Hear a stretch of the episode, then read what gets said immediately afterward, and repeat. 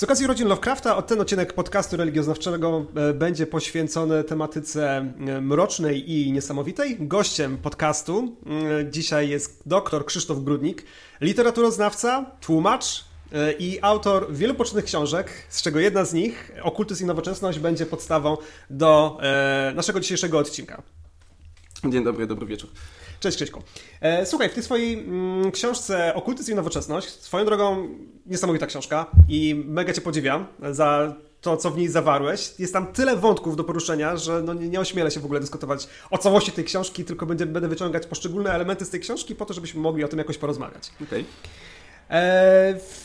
Może na początek warto byłoby dookreślić pewne rzeczy, bo nie jestem pewien, czy wszyscy nasi słuchacze odróżniają takie pojęcia od siebie jak okultyzm i ezoteryka, czy w ogóle można je oddzielać od siebie, eee, i magia. Czy mógłbyś powiedzieć, czym się różnią te poszczególne pojęcia, żebyśmy mieli pojęcie w ogóle, o czym rozmawiamy? Mogę spróbować? Okay. Do pewnego stopnia. Jest taki artykuł Jacka Sieradzana, pewnie kojarzysz tego autora? Mhm. Jest taki artykuł, w którym on próbował zdefiniować pojęcia takie jak ezoteryka, okultyzm i satanizm. To się zresztą ukazało w książce Ezoteryka, okultyzm i satanizm, satanizm w Polsce. I, i to, to, to była taka um, istotna dla, dla całego zbioru, zbiorówka była taka naukowa, dla całego zbioru praca, bo próbował uporządkować te pojęcia i w momencie, kiedy Sieradzan doszedł do definiowania okultyzmu, podał siedemnaście różnych definicji, z którymi się spotkał, czy tam do, do, do których jakby można, można sprowadzać okultyzm. No i nie miałoby większego sensu, gdybym ja omawiał te siedemnaście definicji. No myślę, że mogliby e... nasi słuchacze zasnąć. Powiem, powiem dlaczego ich jest tyle. Okej. Okay. Wszystkie te pojęcia, o których wspomniałeś, okultyzm, ezoteryka, magia, tworzą pewną siatkę pojęć. Mhm. Wzajemnie gdzieś się łączą. Mhm. No i jak w każdym systemie jakby znaczeń też odróżniają się od siebie tym, czy jakąś cechą dy- dystynktywną. W zależy... I, I takie systemy są podatne na zmiany, dlatego że jak zmienisz w nich jeden element, to zmienia się później cały, cały system. W momencie, kiedy zadefiniowanie tych pojęć zabierają się środowiska akademickie. Mhm. One często robią to z perspektywy dyscypliny, która danym pojęciem się zajmuje. I wtedy magia na przykład inaczej będzie definiowana w, z perspektywy religioznawstwa, mhm. bo do czego innego jest potrzebna jakby w opisie religioznawczym. Inaczej będzie definiowana z perspektywy socjologicznej, czy mhm. antropologicznej, czy chociażby literackiej, czy, czy psychologicznej na przykład. Też myślenie magiczne gdzieś tam, gdzieś tam jest i ono będzie czymś innym dla psychologa niż dla Frazera. Mhm. E, więc mamy, przez to mamy dużo definicji, a musimy pamiętać, że istnieją jeszcze definicje pozaakademickie, pozanaukowe. E, mhm. Ludzie, którzy są...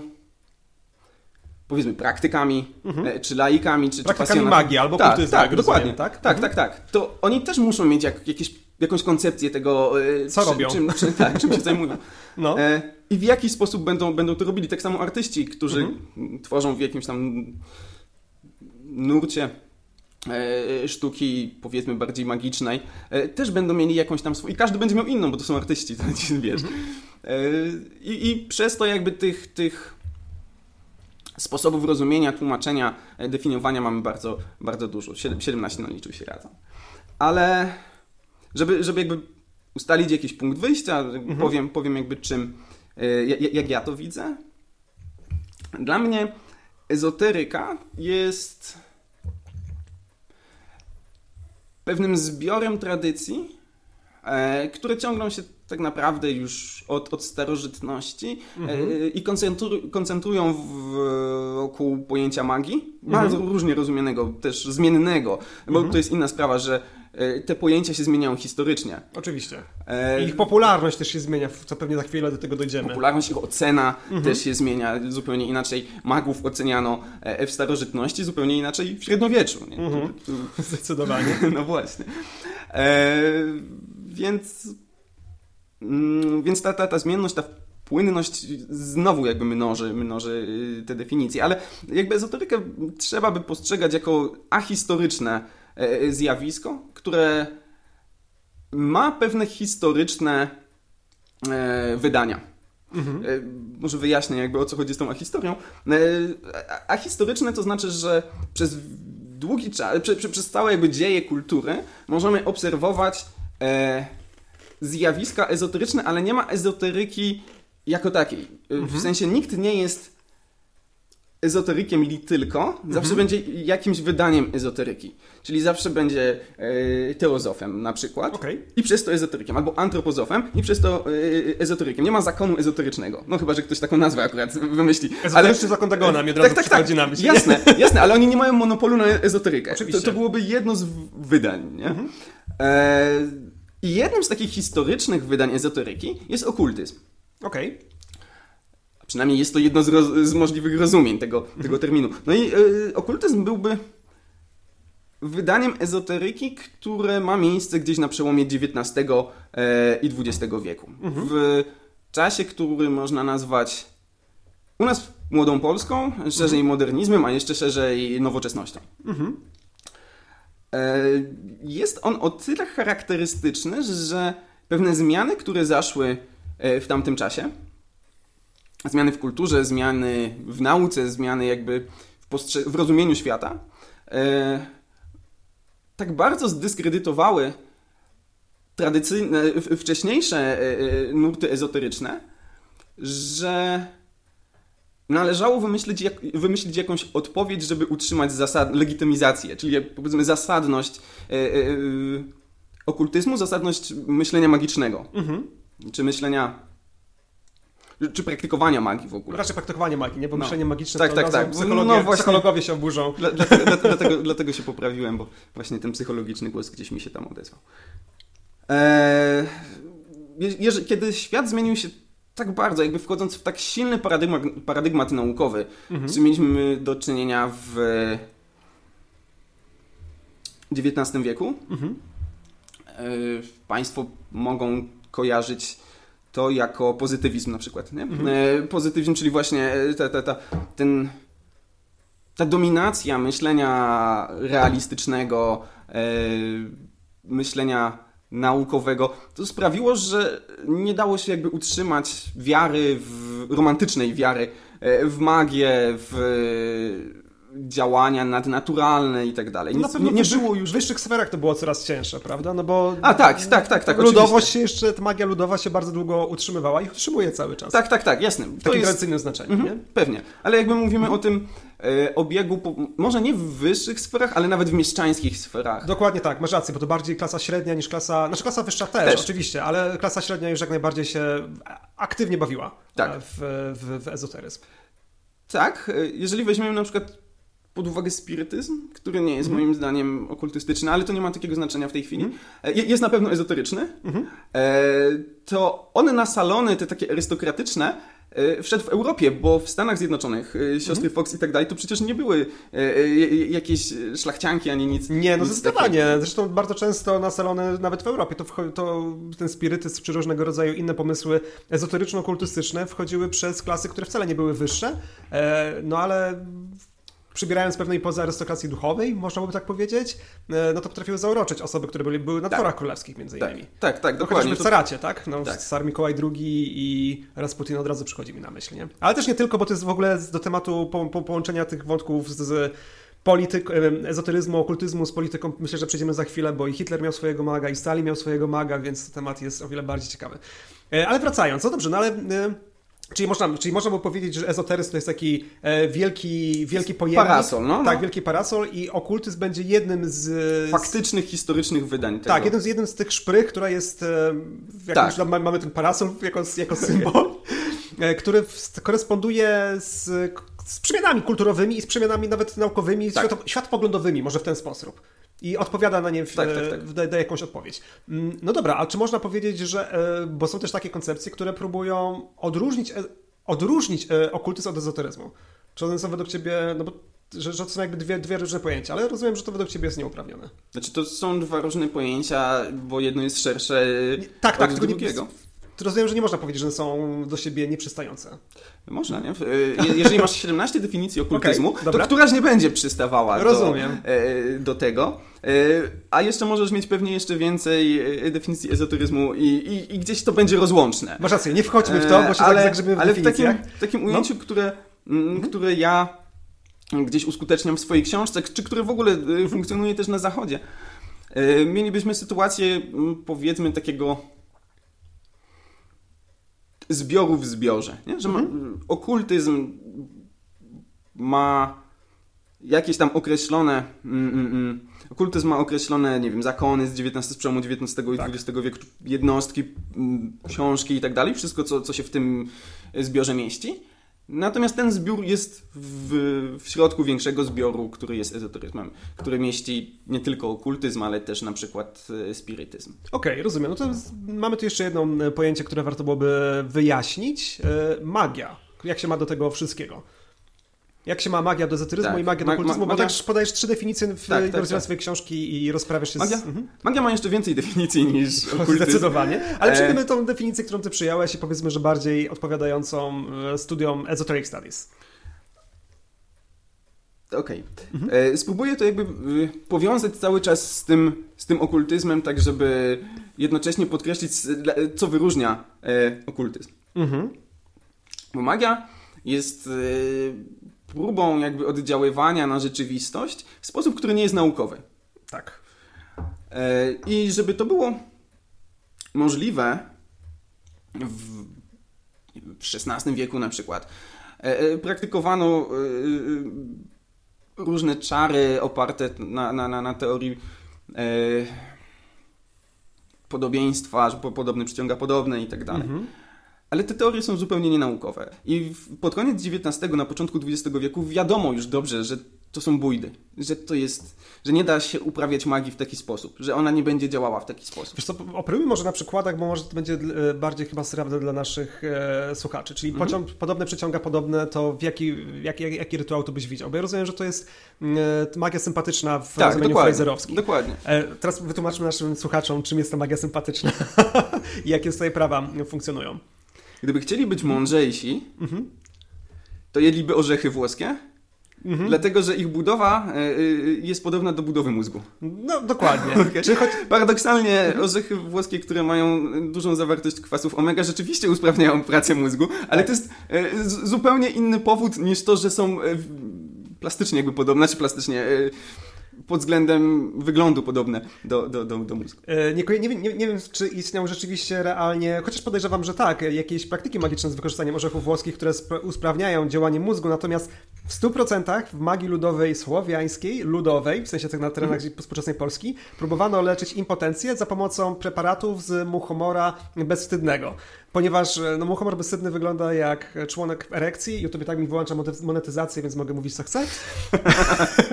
e, ale wiemy, że no, raczej skład, składowe muchomora bezstydnego chyba szybciej powodowały przeczyszczenie niż e, udaną noc z małżonką czy lub z jakąkolwiek inną panią. E, a tak, ale oczywiście to jest przykład magii, magii sympatycznej. Drugi typ, typ takiej klasycznej magii, którą wyróżnił Frazer, to jest homeopatyczna, czyli jeśli mam na przykład coś, co jest składową czegoś innego, to mogę to oddziaływać magicznie. Mianowicie mogę wziąć włos mojego wroga, zrobić z tego e, laleczkę z wosku i wbijać szpilki. To jest praktyka bardzo europejska, wcale nie powiązana bezpośrednio z wód. Oczywiście wód też występuje, ale to jest nasze rodzime z Europy. E, e, odciski stóp nie tylko też, z Europy, Odci- ale, no. Odciski stóp też były tak. e, e, takim podatnym na obrażenia tak, tak, tak, tak, dokładnie. Elementem. E, czy na przykład, jeszcze przykład, na przykład, przykład e, to, co ciekawym zabiegiem magii homeopatycznej było, już nie pamiętam, które to było plemiona, któreś z, wydaje mi się, że to były z któregoś regionu Oceanii. W każdym razie wojownik, jeśli zranił swojego przeciwnika z innego plemienia i chciał, żeby mu się rana jątrzyła, to powinien on sam jeść jak najostrzejsze rzeczy, ponieważ on jest w jakiś sposób połączony już przez to, że on zadał tak, ranę tak, tak, tak, temu tak, tak. swojemu przeciwnikowi, to jeśli będzie jeść tam takie ostre rzeczy, to ta rana też będzie tak. ostra i będzie mu się psuć. Więc to są klasyczne rozumienia magii, które występują de facto w ludzkim umyśle tak naprawdę, bo one niezależnie powstają w różnych regionach tak. geograficznych. Natomiast tak jak powiedziałeś, ta... magia zachodnia, która oczywiście, że jest ezoteryczna, ona szukała odpowiedzi na, na to, że nauka na przykład mogła powiedzieć, znaczy no, niektórzy do dzisiaj wierzą w homeopatię, więc nie jak to powiedzieć, no ale powiedzmy, że... Są, są dwie koncepcje. Tak. Jedna, jedna to jest ewolucyjna koncepcja Frazera i, i Taylora, tak. że e, magia zostaje wyparta przez religię, religia zostaje w, wyparta przez naukę. Powiedzmy, że to już nie jest popularne nawet na gruncie antropologii religioznawstwa. Nie, nie, nie jest, ale mhm. w ale dziewiętnastym wieku, pod koniec była. dziewiętnastego wieku i, i na początku dwudziestego było, było to e, popularne i problematyczne. Mhm. E, To są jeszcze przedstawiciele yy, pozytywizmu, dlatego dla nich ta ewolucja od czegoś najgorszego, najbardziej prymitywnego, czyli magii, do tego najwyższego, mhm. yy, do tego najwyższego, czyli nauki, yy, była jakby ideologiczna, obowiązkowa, tak miało być. Ale później, yy, później... Jeszcze Polski... parę lat zabiję. Polski badaż, Państwo będą wiedzieli, jak późno nagrywamy to. Można policzyć. Dokładnie. E, polski, polski badacz, który pisał po francusku i dlatego zrobił karierę, Bronisław Malinowski, mhm. e, zauważył, że wcale tak nie jest. To znaczy te stadia nie wypierają jedne drugich. To nie jest ewolucja. Oczywiście. Dlatego, że e, w momencie, kiedy dominuje porządek, powiedzmy, naukowy, paradygmat naukowy, paradygmat magiczny wciąż e, istnieje i religijny też. Mhm. Dlatego, że on wypełnia te luki, których nie wypełnia nauka. Zaka- mhm. Nauka nie, nie wytłumaczy nam wszystkiego, na przykład nie wytłumaczy, no nie, nie, nie, nauka nie tak... zagarnie wszystkiego, nie zagarnie Dokładnie. szczęścia. Mhm. Eee, możesz wierzyć w to, że, znaczy wierzyć, możesz wiedzieć, że masz super samochód, e, który się nie zapali e, s- samodzielnie, chociaż dzisiaj nie jest to takie pewne, e, i, i możesz mm, mieć świetne zdolności jako kierowca, ale nigdy nie wiesz, kiedy powiedzmy, ktoś pod wpływem alkoholu wjedzie w ciebie z boku. Mhm. I y, żeby temu przeciwdziałać, temu szczęściu, bo to jest jakby ten, ten, mhm. ten czynnik, jeżeli jesteś wierzący, możesz zawiesić e, medalik ze świętym Krzysztofem. To mhm. nie znaczy, że twoim zdaniem święty Krzysztof napędza twój samochód, mhm. ani nie będziesz nie uważał na drodze, bo myślisz, że święty Krzysztof trzyma za kierownicę, ale wierzysz, że... Y, że te czynniki, na które nie masz wpływu, i nauka nie, i technika nie mają wpływu. To może święty Krzysztof je ogarnie. To może, dokładnie. dokładnie. Ja nie mam nawet prawa jazdy. W ogóle nie moje. E, no dobrze, więc w jaki sposób w takim razie w dziewiętnastym wieku te środowiska okultystyczne, bo powiedz mi, to może zanim jeszcze przejdziemy dalej, powiedz mi, czy się mylę, ale czy pojawienie się teozofii nie wpłynęło dodatnio na pojawienie się słów okultyzm częściej, czy to trochę nie... Tak, Bławacka pierwsza użyła y, po angielsku słowa okultyzm. No, no właśnie. Ale ona nie lubiła okultyzmu. Znaczy, to jest, to jest bardzo problematyczne. W sensie, ona nie lubiła okultyzmu? No, mi się wydawaje... Że... Stworzyła, stworzyła e, jakby to powiedzieć, taką sekcję okultystyczną w teozofii, ale no. to po to, żeby móc tam zamieść wszystkich okultystów z Towarzystwa Teozoficznego. E, słuchacze nie będą wiedzieli w większości, o czym teraz mówimy. Okej, okay, więc, tak, więc zróbmy krok, krok wstecz. Mamy połowę dziewiętnastego wieku e, i pojawia się Helena Bławacka i pewne, i pewne pręd, pręd, prędy, prądy. prądy ezoteryczne nagle zaczynają przybierać zupełnie inne, inną formę. Tak. Bo ona jednak była trochę przełomowa, dlatego znaczy była trochę, była, była, była bardzo, bardzo przełomowa. Była bardzo przełomowa, między innymi dlatego, że ona wprowadziła w tym środowisku ezoterycznym e, równouprawnienie, powiedzmy, płciowe. Bo to, to jest była kobieta, mega przełomowe. To jest dziewiętnasty wiek i nagle kobieta staje na czele praktycznie w większości męskiej organizacji. No, to było dość, wydaje mi się, trochę rewolucyjne, kiedy ona się pojawiła na salonach. Inna sprawa, że chyba właśnie przez to, że ona poruszyła tematykę ezoteryczną, to byłoby jej łatwiej, niż gdyby nagle ona próbowała robić przewrót w matematyce. Ale to jest dygresja. Już Ale taka, jednocześnie no. masz Marię Curie Skłodowską, która jest za chwilę, zaraz po niej. No i jakie miała Mar- Maria Curie Skłodowska jednak miała duże problemy, żeby, było, żeby być uznaną przez Francuską Akademię Nauk. No, większe miała, żeby być przez Polską, dlatego wyemigrowała do Francji. Swoją drogą tak, tak. Ale w każdym razie wcale nie jest tak, że Maria Curie Skłodowska w momencie, w którym dostała chociażby swojego pierwszego Nobla, Nobla nagle zaczęła być szanowana we, we Francuskiej Akademii Nauk i traktowana na równi z mężczyznami. Z tego, co wiem, to tak nie było. Ale to jest, nie chciałbym, żeby tu wchodzić Dobra. za bardzo w dygresję. Natomiast ten świat wiedzy tajemnej trochę zawsze był bliżej yy, tam... Nie chciałbym zabrzmieć źle, bo w magii zachodniej przed Bławacką rzeczywiście postacie kobiece się w sumie nie pojawiają. E, w tych, no, John Dee nie był kobietą, e, Eliphas Levi nie był kobietą. W tych satanistycznych trucicielki tak? różne, to wiesz, tam się pojawiają, ale w okay. dość negatywnych zwykle konotacjach. No, no tak. Natomiast ogólnie w takim wyobrażeniu bardziej, powiedziałbym, ludowym kobiety przez to chociażby, że dają życie i... zawsze były trochę blisko, blisko takiego wyobrażenia magicznego. No to, to zależy kobiet... jak na to, jak, wiesz co, zależy jak bardzo chcesz się w to zagłębiać, okay. Bo napisałem kiedyś, musiałem, jako student, okay. pierdołowatą pracę na temat y, rozwoju gniazda słowotwórczego z rdzenia czar. Okej. Okay. I okazało się, że praca, która była straszną, w zamierzeniu straszną pierdołą, bo po prostu musiałem coś, zro- cokolwiek zrobić na zaliczenie mm-hmm. językoznawstwa chyba historycznego czy coś. E, wykazała tak ciekawe wnioski, że jako student zostałem zaproszony, wiesz, do zbiorówki takiej publikacji naukowej i tak dalej przez, przez panią profesor, bo ona stwierdziła, że no... Ona Super. też się tego nie spodziewała, ja się tego nie spodziewałem, ale wyszło jak wyszło. Okazało się, że ten rozwój jakby rdzenia, on, on pokazuje pewne e, genderowe e, e, konotacje i teraz ja muszę wyjaśnić, w języku naukowym genderowy nie znaczy, nie, nie znaczy, że ma to coś wspólnego z L G B T i tak dalej, tak jak dzisiaj się to medialnie używa. Chodzi o to, że są pewne mm, płciowe, o, mhm. e, płciowe elementy, które wpływają na rozwój języka, co jest dziwne. E, I no wszyscy, na pewno Państwo znacie wyraz czarownica. Mhm. Wyraz czarownik jest dużo, dużo późniejszy mhm. e, i dużo mniej używany, e, rzadziej występuje. No, mhm. Słowniki stare podają jakby częstość występowania danych wyrazów. Natomiast jest wyraz czarnoksiężnik, mhm. który występuje stosunkowo często. Mhm.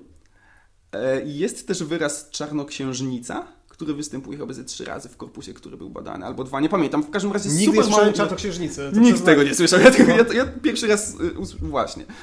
Ale o, ten wyraz zresztą ma inny rdzeń, nie czar, tylko czarn, ale to mhm. nie, nie, nie, nie będę się w to zagłębiał. Chodzi tylko o to, że, że ch- chciałbym podkreślić tylko to, że yy, czarnoksiężnik związany z książkami mhm. yy, jest modelem yy, wpisującym się w taką w wiedzę, w erudycję. Mhm. To, to są jakby domeny czarnoksięstwa. On wie więcej, jest oczytany i przez to może tam. Mhm. Natomiast te czary, którymi zajmuje się czarownica, one nie są, nie są erudycyjne. One nie, nie są zapisane też w książkach, mhm. grymuarach. Nie? Tak, dokładnie. No i, i to jakby sprawia, że... że kobiety, które były zaangażowane mhm. w magię, to była taka magia niższego jakby rzędu związana z przyrodą, z naturą, o bardziej nawet, tak jak mówiłeś, z rodzeniem, z medycyną, mhm. też zwierzęcą. Ogólnie dawanie, trochę też odbieranie życia. To chyba można powiedzieć, że to, bo samo leczenie także jest formą przywracania tej równowagi, nie? Tak. życiowej. Tak. I też mi się wydaje, że tam oczywiście proces inicjacyjny jak najbardziej da się wielokrotnie wyróżnić, ale jest on jednak związany z tym chyba naturalnym przymiotnikiem. Nie jest zwykle no. hierarchiczny. O, to jest dobre sformułowanie. Bo hierarchiczność mhm. jest znowu genderowo nacechowana męsko. Tak. W kościele masz hierarchię. Dokładnie. A w magii ludowej raczej nie. Mo- możesz mieć, wiesz, hierarchię na zasadzie inicjowana, inicjująca, mhm. ale to jest tylko zero-jedynkowe, to nie jest drabinka. Masz rację. Masz A jak rację. zobaczysz zakony okultystyczne, to wiesz, to tam jest zawsze ileś tam stopni, które się osiąga w jakiś tam sposób. Najbardziej mi się podobało, jak do loż masońskich trzeba było przyjąć ważną personę, na przykład prezydenta Stanów Zjednoczonych, i jednej nocy zdobyło siedemnaście stopni od razu. No właśnie. To jest niesamowite. Ale wracając do tematu, to co chciałem powiedzieć jest to, że kobieta, która opowiada o wiedzy tajemnej, mogła być mimo wszystko chyba, tak mi się, tak mi się wydaje, łatwiej zaakceptowana. Chociaż dodajmy tutaj do tego, do tego jedną rzecz, że Helena Bławacka nie wyszła jako osoba, która zajmowała się suszeniem nietoperzych skrzydeł i mieszaniem tylko ze skrzekiem żab i robieniem z tego jakiegoś e, bardzo prostych takiej magii ludowej, tylko ona miała już dość dużą wiedzę, ona była dość mocno czytaną kobietą w momencie, w którym tak. zaczynała swoją praktykę teozoficzną, czyli no, po prostu była łebska. No, no ona też była mało kobieca tak naprawdę. W sensie yy, nie za bardzo rozumiem, co chciałbyś powiedzieć przez to. E... No bo budowę miała dość czasie kobiecą. To, to, no, znaczy była matrioska trochę. No tak, no, ale, ale okay. no, mężczyzna takiej formy nie przyjmie okay. raczej. Nie? E, znaczy budowę ciała. E... Nie w to, nie, okay. Duże e... piersi, szerokie biodra, mm-hmm. to, to jest kobiece. Ale rozumiem, że chodziło ci o to, że nie była tak mocno seksualizowana. Nie, nie, nie. Tak, tak, w ogóle. Yy, to znaczy ona sama o seksualności wypowiadała się rzadko i raczej wiad... znaczy... jej seksualność była porównywalna do... po... byłaby porównywalna do seksualności Lovecrafta. Mhm. Czyli mówimy to bardziej o spektrum aseksualności, tak? Przynajmniej deklaratywnym. Mhm. Tak, ale to nie, nie, nie, nie jest najważniejsze. Jej yy, niektóre praktyki... To, to, to były czasy, kiedy na przykład... Yy... męsko postrzegane było palenie. Kobiety tak. praktycznie nie paliły. Mhm. Bławacka paliła papierosa od papierosa. Wszystkie feministki paliły wtedy. Bławacka nie była pod wpływem feminizmu. Ja wiem, ale co, co, co, co, co, Anna Besad później, tak. Ale, ale... to co chciałem powiedzieć, że powiedziałeś, że, my, że kobiety nie paliły, feministki tak, ale były to... bardzo kobiece, tak. ale jednocześnie... Tak, bo one, tak, ale świadomie jakby tak, paliły dlatego, nazwać była... mężczyzną, że to tak była powiem. Deklaracja polityczna, palenie papierosów w Właśnie. dziewiętnastym wieku i na początku dwudziestego. I u Bławackiej... Mhm. E... To nie była deklaracja polityczna, tak. bo nie, nie, nie była w, w tym sensie, w tym, w tym mhm. fe, feministką, ale, yy, ale no nie, było, nie, nie była to kobieca praktyka wtedy. Mhm. Yy, tak samo yy, dość często Bławacka nosiła męskie stroje, bo wte, wtedy ten podział na męskie i damskie stroje był, był dużo bardziej wyraźniejszy. Wyraźnie, Ona tak. bardzo często nosiła męskie stroje, dlatego że tak mogła, tak łatwiej, lepiej było podróżować. No. Gary Lachman w biografii, książkowej biografii Bławackiej wspomina, że ona w ogóle przebierała się za mężczyzn, kiedy podróżowała po dalekowschodnich krajach. Okej, okay. ale aczkolwiek trzeba też przyznać, że ówczesne stroje kobiece były rewelacyjne na przykład do przemycania broni, ponieważ były tak dziwne i tak rozbudowane, że można było dynamity pod gorsetem nosić. Zresztą polskie dromaderki e, praktykowały. Po prostu ale do, do podróżowania to było bez sensu. No więc to tam ten aspekt e, praktyczny mógł mieć e, duże znaczenie. E, ale dobrze, no abstrahując od tego, pojawia się Bławacka. W pewnym momencie wkracza na grunt ezoteryki, powiedzmy sobie w ten sposób, no i dokonuje się pewna rewolucja. Czy nie wiem, jaką rewolucję masz, masz na myśli? No powstanie teozofii. No. To, czy to nie było rewolucyjne środowisko ezoteryczne? Nagle, że powstaje bardzo dużo... Znaczy, oczywiście mogę się mylić, ty jesteś, trochę przypuszczam, że większym specjalistą niż ja. Ja nie mówię, że się mylisz, no, ale z mojego nie, punktu, wiem, nie wiem, o co ci chodzi. Z mojego punktu widzenia nagle ilość, yy, wydaje mi się, tajnych brac znacznie wzrasta, jest łatwiejszy dostęp do nich, taj, te, te być... Te stopnie wtajemniczenia stają się mocno kontrowersyjne, bo wielu teozofów wydaje pisma wcale nie dla wtajemniczonych, tylko nagle wypuszcza je dla ludu, starając się przekonać do swoich koncepcji. Teozofowie starają się tworzyć wyobrażenie samych siebie jako praktykujących, poszukujących naukowców, którzy chcą odkryć tą prawdziwą naturę rzeczywistości, która jest gdzieś pod spodem. To też robili wcześniej ezoterycy, tylko że oni o tym mówią, tak? Mówią mm-hmm. to głośno i moim zdaniem, w moim odczuciu, jest to pewna re- rewolucyjność. Okej. Okay. Znaczy, może, e... możemy się kłócić, że dobra, na pierwszą akcję plakatową zrobili różokrzyżowcy, tak? No ale dobra, no ale to była jedna taka akcja plakatowa i nagle później... Znaczy dobra, mm. było kilka takich akcji plakatowych, ale one były sporadycznie, a dalsza ich aktywność była tajemna, tak? A teozofowie wychodzili ze swoimi koncepcjami do ludzi. Dziwne rzeczy się później z tym działy, pewnie do tego za chwilę przyjdziemy, no ale to było pewien... Pe, pe, pe, pe, pewien okay. e, pe, pewne now, pewne nowum. Po, początkowo e, Towarzystwo Teozoficzne borykało się z problemami jakby zasięgu dzisiaj, mówiąc dzisiejszym, dzisiejszym językiem. Bławacka miała wyjątkowo mało subskrybentów. Do pewnego momentu i ten przełom mniej więcej nastąpił wtedy, kiedy wzrosła popularność spirytyzmu. Teozofia była... Okej, okay, tego nie wiecie, zupełnie nie zadam mi wątek. Teozofia była... wiesz, w pewnym sensie konkurencyjna dla spirytyzmu i ci, którzy yy, nie, niespecjalnie się odnajdywali w tym spirytyzmie, na przykład dlatego, że on był nacechowany yy, mocno jednak chrześcijańsko, mm. yy, no koncepcja jakby duszy i no, życia po śmierci, jakby też koncepcja tej, tej tego, tych, tych trzech dusz i że dusze umierają po śmierci, też pojawiały takie koncepcje. Ale no, rozumiem, okej, okay, sama koncepcja duszy, która się no. pojawiała. E, mhm. a, a Bławacka miała interesującą, mhm. e, świeżą alternatywę w postaci e, wschodnich systemów. Tak. E, zwłaszcza buddyzmu, który w zasadzie, no tam przez Sineta też, ale, ale mocno, mocno dotarł u, do, na, na, na zachód przez Bławacką. E, I to... Teozofia istniała wiele lat wcześniej, niż się spopularyzowała. Mhm. Dlatego jakby nie, nie wiedziałem, o co ci chodziło z tą przełomowością, ale no już, już wiem, tak, no mhm. trafili akurat na...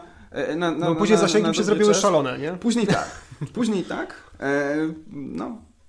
I teozofia była mocno otwarta też na wszystkich. To co... Ona nie ograniczała się do salonów, mhm. teozofowie, mówiąc o, czy dążąc do uniwersalnej braci wszystkich, wszystkich braterstwa, uniwersalnego braterstwa wszystkich ludzi, mieli dużo, dużo działań, które dzisiaj uznalibyśmy za, jakby to powiedzieć, prospołeczne. Prowadzili garkuchnie dla bezdomnych i tak dalej. Czy byli gorącymi zwolennikami rozwoju języka Esperanto, bo tak. to pozwalało się komunikować z, z innymi, z, z przedstawicielami innych narodów, e, nie wywyższając żadnego, żadnego narodowego języka. Także mhm. dla nich to była super koncepcja. No, więc y, myślę, że to pozwoliło im zbudować te, te szalone zasięgi. Było to też stosunkowo łatwe, w sensie y, większość zakonów okultystycznych wymagała większego za, zaangażowania, jak sądzę, członków niż Towarzystwo Teozoficzne. Jednak ono nie było aż tak. No ale, ale też... Y, co zadziałało w końcu na szkody to, Towarzystwa Teozoficznego, ten, yy, ta rozbudowa swoich struktur, bo one zaczęły się w którymś momencie łamać, dzielić, yy, powstały różne odłamy, yy, potem jeszcze antropozofia i tak dalej. Także no, to wszystko jakby wiesz. No dobra, to już prowadziliśmy kolejne pojęcie, to teraz, żeby to odróżnić, czym się różni, yy, jak odróżnić? Nie, nie, nie, wrócę, wrócę lepiej dobra. do tego wątku. Yy, skąd w ogóle, dlaczego ten okultyzm tak. jest czymś innym, co się stało z tą magią, bo yy, jeśli dobrze no pamiętam... No właśnie, to chciałem... To, no okej, okay, jeśli do dobrze tego pamiętam, dążyć. Mhm. Przerwałem w tym momencie, że nie dało się dłużej utrzymać e, tych wcześniejszych koncepcji e, e, podobieństw, e, homeopatii i tak dalej, bo mhm. one były już tak bardzo zdyskredytowane przez naukę, że w społeczeństwie, które funkcjonowało w tym paradygmacie naukowym, ciągłe traktowanie magii, tak jak wcześniej, byłoby postrzegane albo jako bardzo głupie, mhm. albo jako szalone. Mhm. Więc yy, ezoterycy musieli wymyślić jakiś nowy sposób legitymizacji tej yy, magii. Nowy mhm. sposób opisu działania magii, żeby nie wyjść na szaleńców albo głupców. Mhm. No i zrobili to poprzez wyłączenie magii z materialnego świata, czyli wypisanie jej z, tej, z tych reguł naukowych. Mhm. Już, to już nie jest tak, że magia jest jakąś ukrytą, sekretną nauką. Okay. Wiedzą tajemną, ale wie, wiedzą, nie? Wiedzą, mhm. e, wiedzą tajemną, która działa na płaszczyźnie materialnym, racjonalnym i tak dalej w sposób, którego inni nie znają, którego nauka jeszcze nie jest w stanie wyjaśnić, czy coś takiego. Nie. E, w nowoczesności magia zaczyna działać na innym planie, jakby na innym planie istnienia, okay. który moglibyśmy nazwać wyobraźnią, moglibyśmy nazwać go e, sferą, nie wiem, imaginacji, mm-hmm. e, no, w, ale też jakby kreatywności i tak dalej. W każdym razie wyob- wyo- to, to jest coś wyobrażonego i jako wyobrażone nie jest podatne na prawa, czy może nie, że nie jest podatne, nie jest ograniczone prawami nauki mhm. i materii, więc nie trzeba bronić wtedy działania magii przed argumentami naukowymi, bo argumenty naukowe dotyczą świata mechanicznego, mhm. materialnego. Nie możesz mówić, że coś jest niemożliwe w wyobraźni, bo na tym polega wyobraźnia, że wszystko, co możesz pomyśleć, jest możliwe. Okej, okay, to jeszcze doprecyzujmy tutaj jedną kwestię, czy yy, mam rozumieć, że w tym ujęciu modernistycznym Znaczy, znaczy nie ujęciu modernistycznym, ale w ujęciu ezoterycznym w modernizmie. O, bardzo w, bardzo w temacie się pojawiła właśnie w slajdy z książki Czesława Czyńskiego Czarny Adept. Kolejny odcinek będzie z Zbigniewem Łagoszem, w międzyczasie zapowiadamy. e, autorem właśnie w, chyba najpopularniejszej biografii Czesława Czyńskiego, takiego e, maga i s, satanisty, chyba można tak powiedzieć, albo skarżonego satanizm w dwudziestoleciu międzywojennym. Ale wracając, czy mam rozumieć, że dziewiętnastowieczni ezoterycy nie wierzyli w to, że magia wpływa na rzeczywistość? Nie, nie, nie. No właśnie. Magia wpływa na rzeczywistość, no. ale nie poprzez działanie e, materialne. Rozumiem, pomost, to nie jest, jest tak, że... Jest pomost, jest pomost pomiędzy tą rzeczywistością materialną, a strefą czy sferą e, wyobraźni. Tym mhm. pomys- pomostem jest umysł. Mhm. Dlatego, że umysł jest ci potrzebny do działania wyobraźni, okay. ale umysł tobą kieruje mhm. w świecie materialnym. Mhm. Kwestia jest tylko taka, w jaki sposób reprogramować swój umysł w tej sferze wyobraźni, mhm. żeby osiągnąć odpowiednie skutki w sferze materialnej. Okej, okay, czyli reorganizuję pewne rzeczy u siebie w swojej świadomości i w ten sposób mogę wpływać na rzeczywistość materialną, na przykład więcej wygrywać na loterii, powiedzmy. No, to nie, bardzo to nie, to, ale... ale no. No. No to może nie wygrywać na loterii, ale w takim razie z, przyciągnąć miłość, tak? No bo tam tak, to spokojnie, się pojawia. Spokojnie się da zrobić. Mhm. Jasne. Yy... W tym wyobrażeniu oczywiście. Tak, w tym wyobrażeniu. Tak, ktoś może powiedzieć spokojnie, gdybyśmy mieli telefon, przepraszam, jaki tutaj rytuał odprawić i... Nie, nie, może nie wchodźmy w te, w te obszary. E, jeśli chcecie, to ekstra płatna linia. Jeśli chcecie, piszcie komentarze, to w... dla patronów. Jak są, nie, są, są na polskim YouTubie te, te komentarze, za które się płaci? Nie, ale możemy zrobić dedykowany odcinek dla patronów e, na Patronite, gdzie będziemy mówić o konkretnych rytuałach i formach tajemniczenia, które pozwolą pewne efekty e, osiągnąć. No to rzeczywiście to jest... I, ta potrzeba biologiczna reprodukcji, przyciągania partnerów nie była w stanie, modernizm nie był w stanie zniszczyć w tym wyobrażeniu ezoterycznym, magicznym. Magia seksualna jest jedną z najbardziej rozbudowanych e, ścieżek tej e, okultystycznej jakby reinterpretacji ezoteryki. To poproszę Cię jeszcze o rozróżnienie jednej rzeczy i odpowiedzi na jedno pytanie w tym zakresie, mianowicie e, powiem Ci szczerze, że no, ja Bławacką czytuję, czytałem, natomiast no, nie mogę powiedzieć, że jestem... Podejrzewam, że jesteś większym znawcą, bo część opowiadań Bławackiej czytałem w tłumaczeniu, które ty dokonałeś. Okay. Także dla wydawnictwa dziewięć. Swoją drogą polecam. Eee, czym się w takim razie teozofia różniła od okultyzmu, że Bławacka... Tak jak, to, to, to jest, tutaj byłem zaskoczony z tym. Myślałem, że, mówiąc, że Bławacka swoją naukę nazywała okultystyczną, ale rozumiem, że nie, że to jest absolutnie... Byłem, byłem w błędnym przekonaniu. Eee, dla Bławackiej... No... To nie chodziło o to, że ona nie, no nie lubiła, ale nie, nie dlatego, że jakby w samym okultyzmie widziała coś złego. Okay. Bławacką denerwowało to, że jak wprowadziła elementy okultystyczne do teozofii, to ludzie bardziej zaczęli się interesować... Yy... Czym są te elementy okultystyczne w teozofii? No wykorzystanie magii do yy, wywierania zmian w świecie. Okay. Ona chciała zamiast poszukiwać, zamiast poszukiwać prawdziwej wiedzy, prawdziwej rzeczywistości, dokładnie. To ludzie da, da, zastanawiali, tak. W jaki sposób Ania z sekretariatu ma na mnie spojrzeć i się dokładnie. Ze mną umówić. I, i... Właśnie o to chodziło. Okay. I ona stwierdziła, że okej, okay, to trzeba najpierw stworzyć jakąś sekcję, gdzie da się zgromadzić tych ludzi, ich tak po prostu zepnąć. Niech Yeats tam należał. Yeats okay.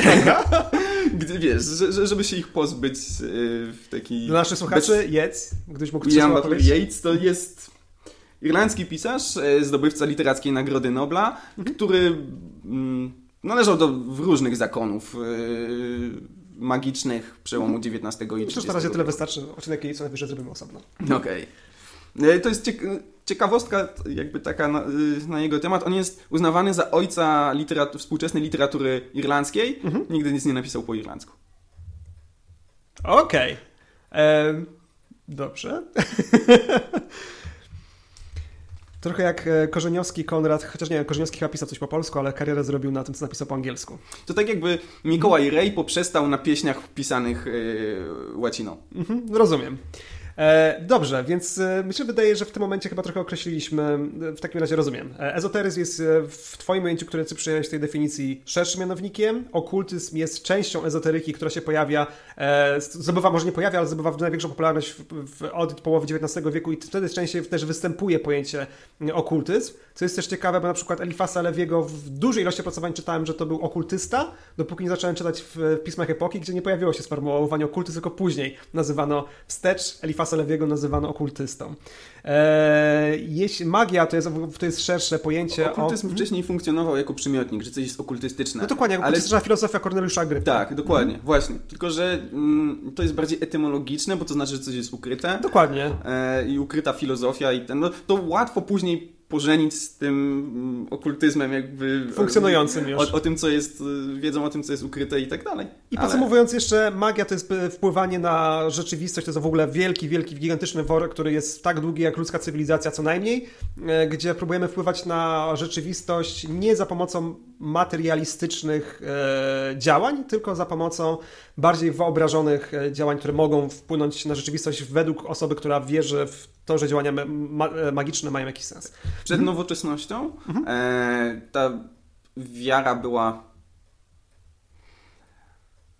bardziej materialistyczna. Tak. E, nowoczesność jakby uniemożliwia utrzymanie tego, tego stanowiska takiej materialistycznej magii. Ona musi zmienić, musi, musi podjąć to wyzwanie nowoczesności i podejmuje... Jak mówimy materialistyczna, to zakładamy, że... Działająca w materii. Jakby. Tak, tak, tak, że to jest, tak jak rzucam piłkę, ona uderzy w ścianę, to tak samo jak wezmę czyjś włos, wyrzucę tą figurkę woskową i będę wbijać igły, to ta osoba tak. będzie cierpieć, bo tak. to jest... Bo jakieś... Tak działa świat w tak. tym wyobrażeniu. Oczywiście tak, znaczy, moim zdaniem tak świat nie działa, ale w wyobrażeniu ludzi, którzy stosują, stosowali wówczas magię, tak to działało. Tak.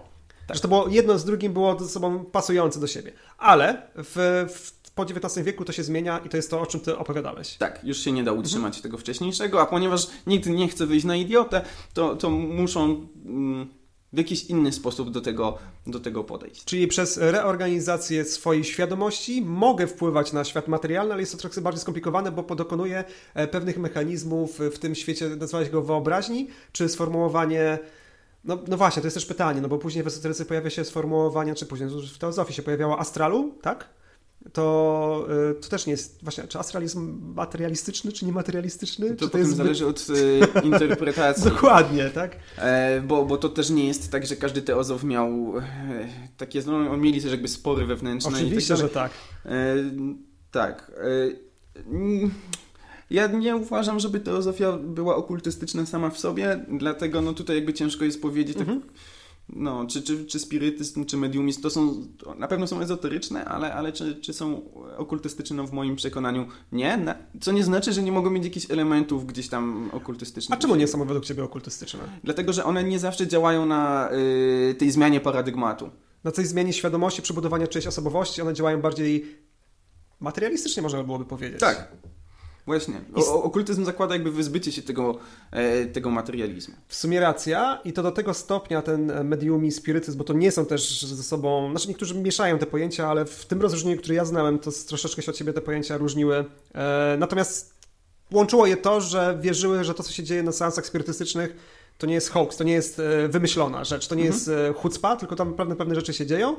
I okej, okay, tak rzeczywiście, rzeczywiście jest tak, że nie musisz dokonywać przebudowy swojej świadomości, bo po prostu jesteś medium, które wywołuje pewne zjawiska na... Albo mediumis wywołuje swoje pewne zjawiska na seansie, spirytyst, seansie spirytystycznym, albo spirytyzm medium staje się medium dla ducha, który przemawia do ludzi na tym seansie spirytystycznym. Tak.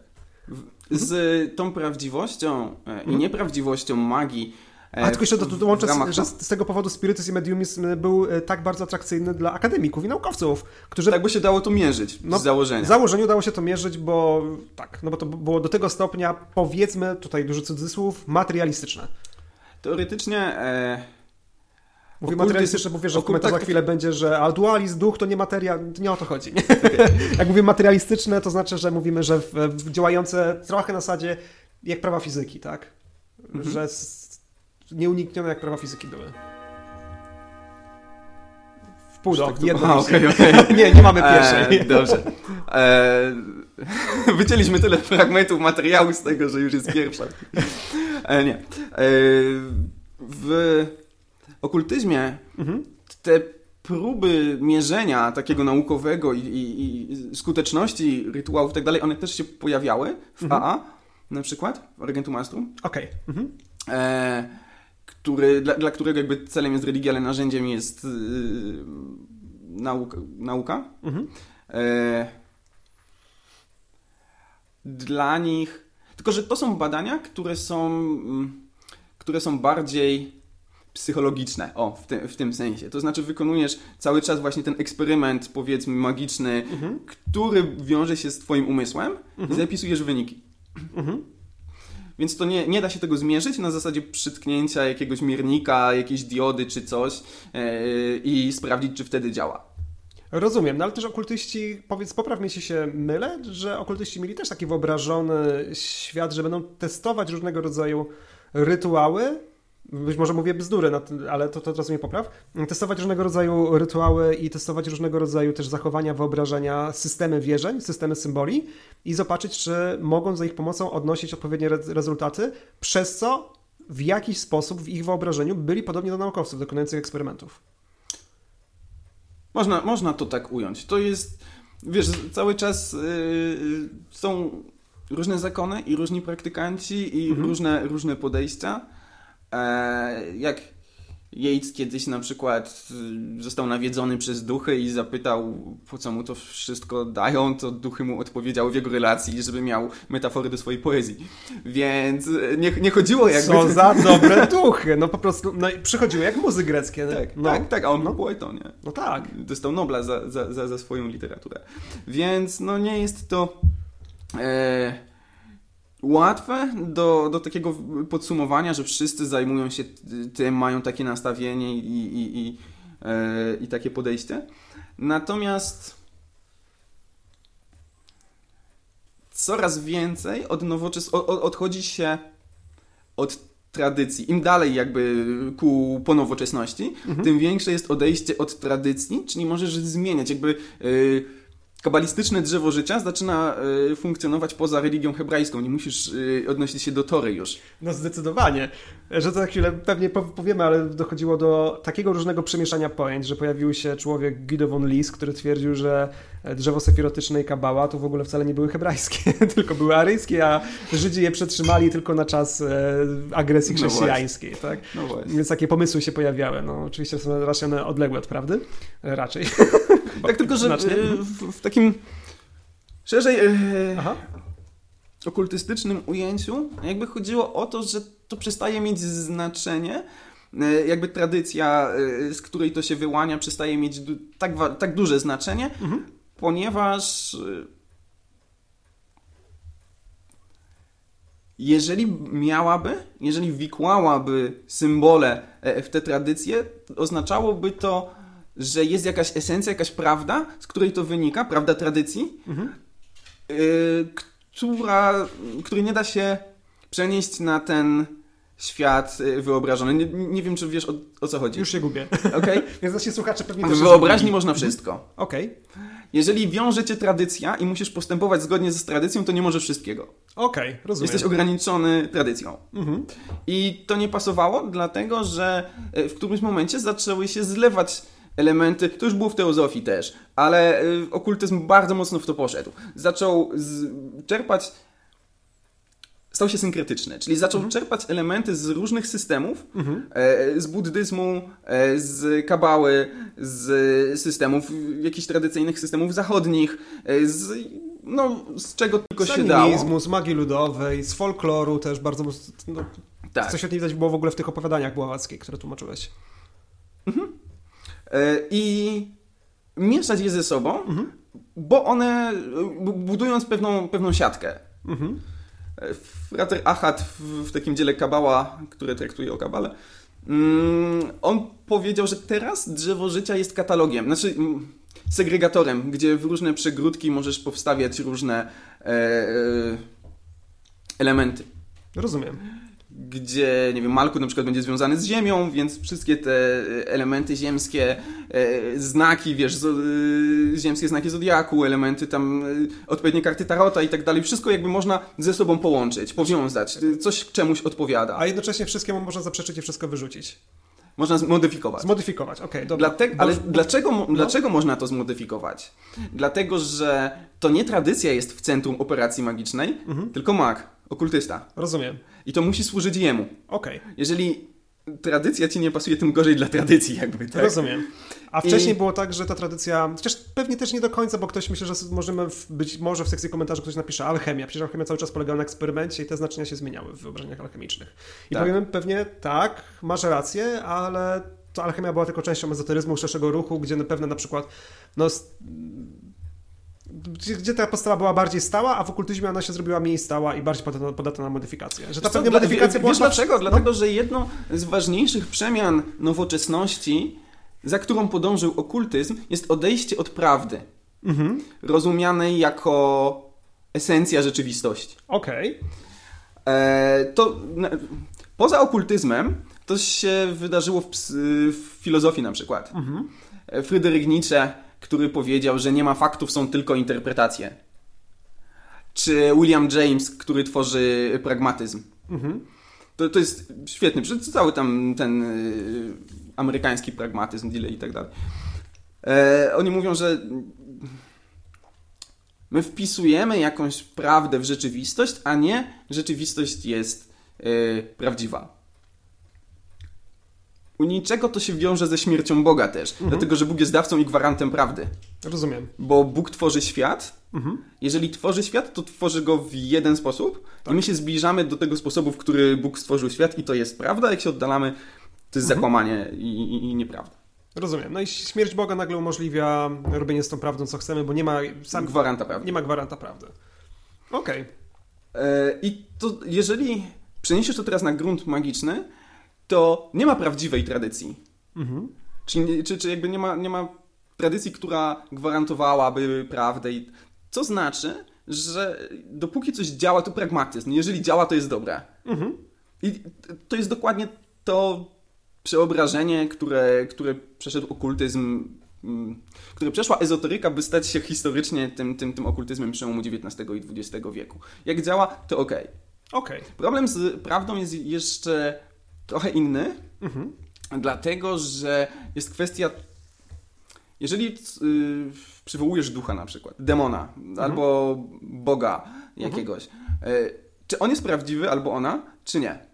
No już Lewi mówił, że przyzywając diabła de facto się tw- przywołuje wyobrażenia diabła i to już to jest jeszcze przed tym, chyba przed tym twardym okultyzmem, nie? Tak, przed tym. No. No. Znaczy on, ten, ten twardy okultyzm, on jest mocno zadłużony u Lewiego. Okej. Okay.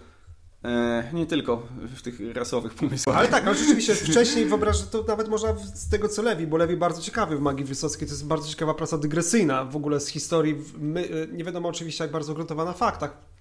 Trochę myślę, że Lewi mógł pewne rzeczy dodawać od siebie, aczkolwiek dużo ludzi się nie zgadza z tym, co teraz powiedziałem i być może oni mają rację, wracając. O pochodzeniu Romów na przykład, od Kainitów? No to swoją drogą, ale nie, nie, mówiłem tam nawet o przypisywaniu, podejrzewałem, że pewne rzeczy przypisał Agryppie zupełnie nieuprawnione, okay. albo je sobie sam wymyślił, a doktor Zbigniew Łagosz powiedział mi, że bardzo prawdopodobne jest, że Lewi po prostu znał teksty, których my nie znamy współcześnie. I tak też mogło być. Tak, tak. tak. E, oczywiście. Natomiast e, Lewi rzeczywiście pisze, że wcześniej, opisując różnego rodzaju rytuały, gdzie przyzywano demony, e, dokładnie diabła, tak, tego szatana chrześcijańskiego, no to, że ludzie wierzyli, że ten szatan nie jest przywołany, mimo że mówi jakieś totalne pierdoły, a dopiero on jakby podaje swoją interpretację, że przywołujesz swoje wyobrażenie diabła, jak diabeł jako taki nie istnieje, tak? Tak. Problem jest taki, że to jest yy, wyjaśnienie, które jest świetne, jeżeli chcesz legitymizować magię yy, w tym paradygmaty- w paradygmacie naukowym. Mhm. Czyli jeżeli chcesz wyjaśnić, znaczy wyjaśnić, że magia nie jest czymś głupim albo szalonym, mhm. to takie rozumienie, okej, okay, to jest pewna psychologizacja, w porządku. Problem w tkwi w tym, że to jest fatalne myślenie, fatalne wyjaśnienie, jeżeli chcesz praktyku- praktykować magię. Mhm. Dlatego, że musisz, za, żeby to rzeczywiście odcisnęło piętno, żeby na, na, na twojej psychice, to to musi wywołać przerażenie, ekstazę, coś i przez to nie możesz traktować tego jako... Yy, swojej projekcji, po, po, po prostu musisz w tym uczestniczyć. Nie możesz być obs- logicznym jakby obserwatorem, nie możesz przyjmować tego, tej postawy cogito, mhm. bo wtedy y, to, to nie zadziała, a przynajmniej nie do takiego stopnia, na, na którym Wydaje ci się, zależy. Że można przyjmować, ale okej, okay, rozumiem, że w ich paradygmacie nie można było tego przyjmować, takiej postawy. Tak. Mhm. Dla, dla, dla, dla postawy cogito gdybyś wytłumaczył, bo prawdopodobnie to się przyda. No, postawy... Okej, okay, chodzi o to, że istnieje przedmiot, mhm. na, na, na, na który się patrzy i podmiot myślący, mhm. to jest cogito ergo sum z Kartezjusza, mhm. tak. dlatego, dlatego tak to nazywamy, postawą cogito, e, czyli podmiot, który obserwuje e, przedmiot. I to jest problem, kiedy ma być obserwować e, projekcję, którą sam sobie wygenerował, to tworzy tak. różnego rodzaju problemy. E, Takie, że masz świadomość tego, że to jest projekcja. Dokładnie. E, I to osłabia siłę tej projekcji. Dokładnie. Więc musisz zawiesić swoją niewiarę w tą projekcję, mhm. Bo nie, nie możesz wierzyć w diabła, którego sobie wymyślisz. Znaczy, no możesz, ale yy, rozumiesz, o co chodzi. Tak, rozumiem. I też to wyobrażenie, jak przywołuje diabła, który ma mi przekazać jakąś wiedzę tajemną, no to liczę, że mi tą jakąś wiedzę przekaże. No jak w momencie, tak. w którym ja wiem, że to jest moja projekcja, no to co? Znaczy, ja oczywiście wiem, jakie są późniejsze interpretacje, mianowicie jeśli przywołam projekcję z swojej podświadomości, to moja podświadomość ma skarbnicę wiedzy, a jeśli dodam jeszcze tego Junga, to nagle ta skarbnica wiedzy jest niewyczerpana, bo podświadomość jest zbiorowa. Tak, tak. No, więc to później ewoluuje oczywiście. Tak, dobrze. Dobra, no to w takim razie wydaje mi się, że e, wiem, że dla słuchaczy to może być zagmatwane, ale sam problem ezoteryki do... Definicje tych pojęć potrafi być zagmatwane, ale mniej więcej określiliśmy, gdzie jest ezoteryka, gdzie jest okultyzm i gdzie w tym wszystkim jest magia. I zanim przejdziemy do kolejnej kwestii, to zrobimy sobie chwilę przerwy, żeby się okay. wyprostować i za chwilę będziemy dalej nagrywać.